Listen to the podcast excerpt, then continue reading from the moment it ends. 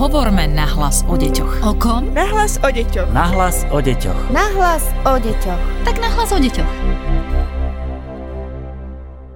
Pozdravujeme vás z nového podcastu Na hlas o deťoch. Pri mikrofóne je Darina Mikolášová a mojim dnešným hostom je psychologička Výskumného ústavu detskej psychológie a patopsychológie, pani Judita Malík. Vitajte. Ďakujem, dobrý deň. Rozhodla som sa s vami otvoriť tému, o ktorej sa toho možno nehovorí až tak veľa z toho psychologického hľadiska a to je sebaobrana detí. V plnom prúde máme školský rok, deti začali chodiť na rôzne krúžky, aj na kurzy bojového umenia a sebaobrany z toho psychologického hľadiska, čo si myslíte o týchto krúžkoch, ale takisto aj o sebaobrane? Ja sa musím priznať, že aj ja v rámci toho, keď sedím s rodičmi a dieťaťom po určitej diagnostike a vidím, že tam to dieťa má potenciál toho byť buď nejakým spôsobom zakriknuté, alebo že má nejaké tie prejavy hyperaktivity, tak ja často radím rodičom, aby práve zvážili takýto druh eh, krúžkov Čiže odporúčate to aj vy ako psychologička? Ja tam vidím veľký potenciál práve v tých kružkoch v tom, že deti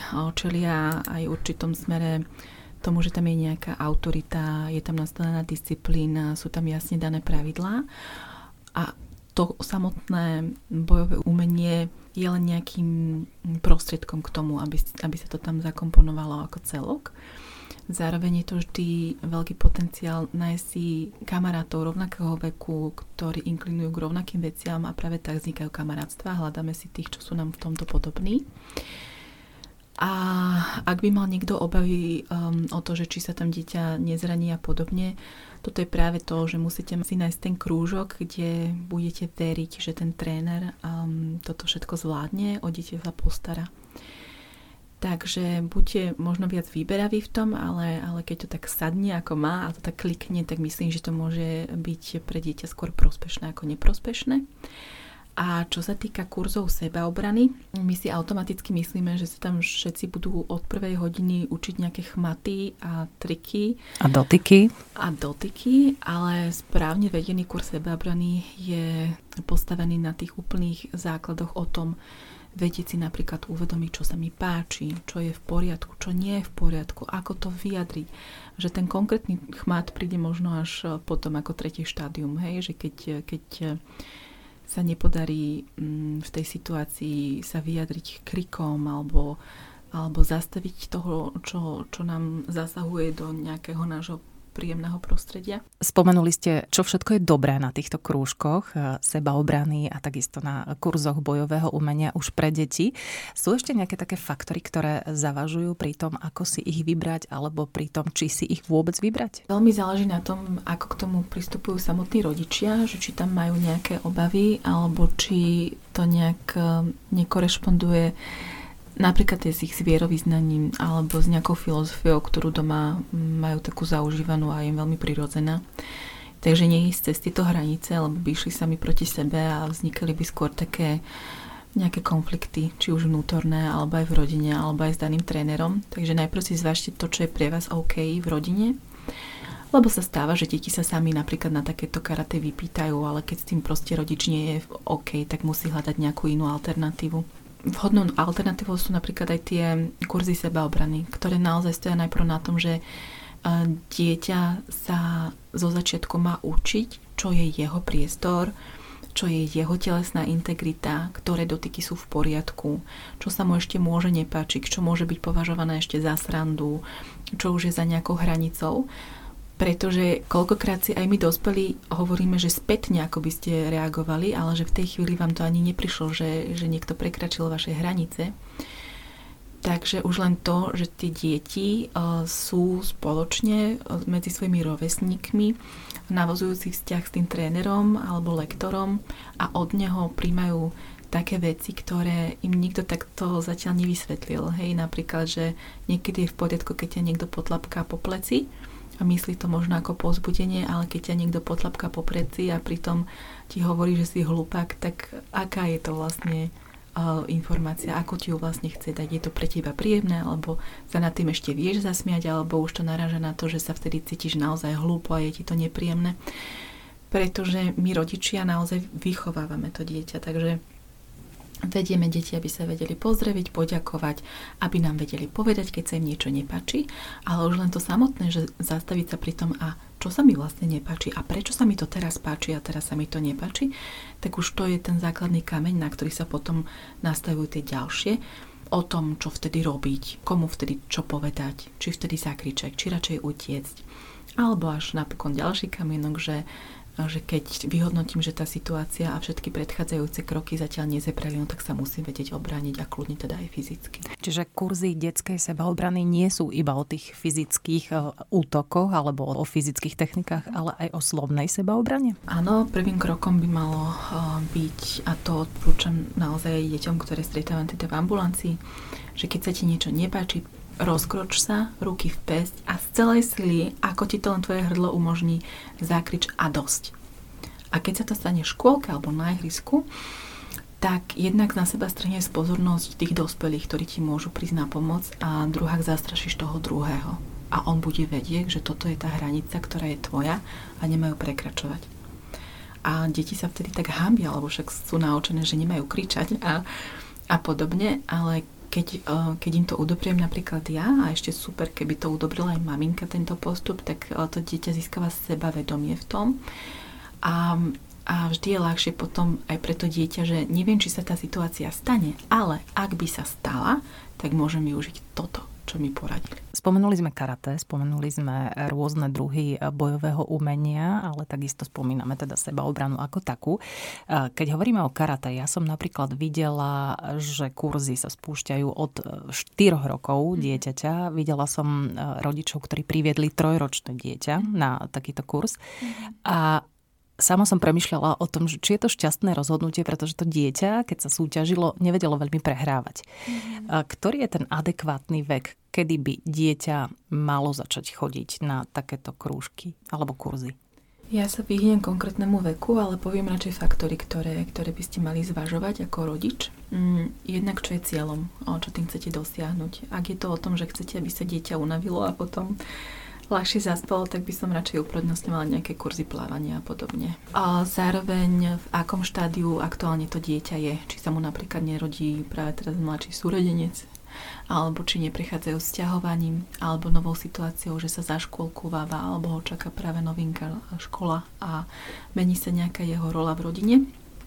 Pretože tam e, sa ukazuje, že by možno viac e, získavali tieto deti zo spoločných krúžkov a nie takých, že odnesiem dieťa a odchádzam, ale spoločné plávanie alebo spoločný tanec mamička s dieťaťom. Čiže aký je môj cieľ, v akej rovine sa teraz nachádza to dieťa, ako do toho viem investovať svoj čas, peniaze a možnosti. Pretože krúžok nikdy nie je len tá jedna hodinka, ale je to tam aj doniesť to dieťa, riešiť, keď dieťa je choré, komu všetko sa ozva. Čiže stále je to aj na tom, aký manažment má práve vtedy rodina nastavený. A zároveň, čo týmto dieťa chcem ja ako rodič naučiť. Chcem ho naučiť disciplíne, lebo to sa dá aj inak, hej, že nie je na to treba krúžok. Chcem ho naučiť, nech je viac súťaživé, tiež sa to dá naučiť inak. Čiže zvažovať aj tieto možnosti a prípadne sa ešte poradiť aj o tom, že ako ho vníma napríklad učiteľka škôlke alebo škole. Ťažké je povedať, že nie, nemôže tam chodiť 4-5 ročné dieťa, keď je to zase niečo, čo je pre tú rodinu vyslovene tradícia z generácie na generáciu, alebo keď je v rodine samotný tréner a všimol si, že to dieťa má preto nadanie. Čiže nie je jednoznačná odpoveď, len si treba zvážiť viacero faktorov. Mm-hmm. Posilňujú takéto kurzy sebavedomie dieťaťa? My už sme raz robili spoločne podkaz aj o sebavedomí a hovorili sme, že mm, ak hovoríme o tom, že niekto je sebavedomý, najprv sa musí seba si uvedomovať, aké sú jeho silné a slabé stránky. Takže to, že sa prihlasím na kurz, mi automaticky nezvyšuje sebavedomie, ale otvára sa tam práve tá práca toho, že vidím, že niekto je v niečom lepší ako ja, ale zase mne sa toto darí viac ako ostatným. Čiže otvára sa práve ten priestor na to, aby som vnímal, aké mám schopnosti a danosti a ak si jedno z toho vyberiem za svoj cieľ, že toto mi až tak nejde a chcem sa v tom zdokonaliť a ten svoj cieľ naozaj dosiahnem, pretože na tom vytrvalo pracujem, tak nás to v tomto ďalej posúva. Ak je to ale dieťa, ktoré je skôr ukriknuté a všetko berie ako veľké svoje zlyhanie a nenaučil sa pracovať s tým, že mm, že sa nemá za každú cenu s niekým porovnávať, čo mu ide lepšie a horšie, ak, ak to slúži len na to, aby si potvrdil nejaké vnútorné krivdy, že on je naozaj k ničomu a nikdy sa mu to tak nepodarí tak tam by som naozaj zvažovala, či radšej mm, neísť iným smerom, než takým smerom, kde sú krúžky zamerané naozaj na výkon. Začínali sme tento podcast tým, že ste odporúčali tento druh krúžkov alebo sebaobranu detí. Hovorili ste aj to, že odporúčate ho svojim klientom a klientkám.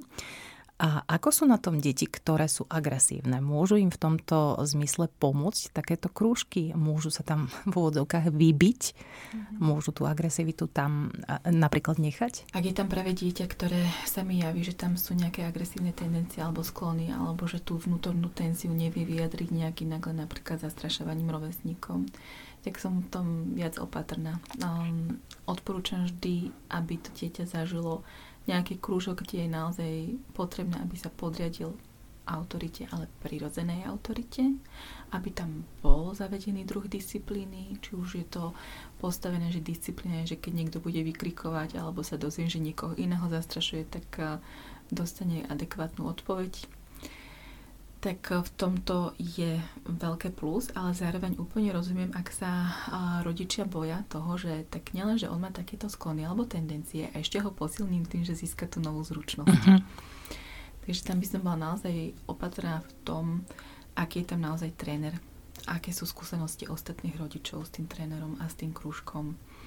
A vždy je tam teda možnosť, že keď vidíte, že to nie je práve to správne rozhodnutie v danom čase, lebo do toho momentu môžeme prispieť, ideálne prispieť k tomu tak, že bude naštevať napríklad aj psychológa a ešte sa mu dostanú iné intervencie, ktoré to všetko tak pomôžu utriasť a tak správne zakliknúť tak ja vidím aj v tomto, že to môže byť výhoda. Hovoríte o tréneroch. Ja by som sa tuto trošku zastavila. Ako môžeme my rodičia zistiť, aký je ten dobrý tréner? Pretože na jednej strane tréner musí tlačiť na ten výkon, ale na druhej strane je tam ten konflikt, že do akej miery um, má byť až taký tvrdý, do akej miery má byť až taký verbálne tvrdý a podobne. Ako si vybrať trénera? Ideálne je, keď je otvorená hodina hneď na začiatku, keď sa rozhodujete a môžete byť prítomní, pretože správny tréner má jednak vedieť hodnotiť, nielen čo ide tomu danému dieťaťu, ale aký jeho potenciál. Musí ho vedieť namotivovať a veľmi prirodzeným spôsobom, pretože keď sa niekto hrá na takéhoto drsňaka, tak možno ho vás očarí na prvé dve, tri stretnutia ale potom eh, vymizne tá autorita prirodzená a bude to umelá a deti majú sklon tie umelé autority nejakým spôsobom zahnať do kuta. Aspoň si to vyskúšať. Mm-hmm. Zároveň by som si dávala ja ako rodič určite pozor, nech tam nie je nejaká forma výsmechu alebo ponižovania pred rovesníkmi. To by bola pre mňa taká tá červená vlajočka, ktorá by mi zaviala pred očami a išla by som automaticky preč. Uh, a zároveň by som bola zvedavá na tej ukážkovej hodine, ako sa pracuje s kolektívom. Počula som od rodičov aj to, že určitý krúžok karate bol založený aj na takom postoji trénera, že keď niekomu niečo nešlo, keď predvádzal daný konkrétny kúsok, tak ostatní ho posmelili tým, že mu zatlieskali. Zároveň sa mi ale dostalo, že na inom krúžku to takto naozaj nefungovalo a bol tam práve ten iný podtext do toho vložený, že že teda tam bolo nejaké to zosmiešňovanie alebo že si ho naďalej potom aj v šatne ešte doberali uh-huh. rovesníci a podobne. Čiže určite pomáha aj sa rozprávať s dieťaťom, ako vníma toho trénera, ako vnímal celý priebeh e, toho krúžku a toho, čo sa na ňom dialo, aby sme to z dieťaťa dostali a aby to dieťa nezostalo na to prípadne samé. Zároveň sa vždy musíme pýtať dieťaťa, ako sa tam cíti a vytiahnuť konkrétne momenty. Nielen, že ako si sa cítil, ale bolo to dobré, ako si sa cítil, keď si tam nemal toho kamaráta? Alebo chcelo by sa ti tam ísť, aj keby tam ten kamarát nebol? Alebo ako si sa cítil, keď, uh, keď ťa vyzval, aby si to predviedol? Bol si z toho viac nervózny, alebo si bol taký potešený, že teraz sa môžeš predviesť? Lebo keď sa pýtame veľmi všeobecne, tak dostaneme aj všeobecnú odpoveď. Ale keď si počkáme na tú situáciu, že vidíme, že to dieťa je stielne, lebo deti sa majú tendenciu predsa pochváliť, že čo im išlo a už menej majú tendenciu hovoriť, čo im, čo im naozaj nešlo, alebo že v čom sa cítia nejaké slabé.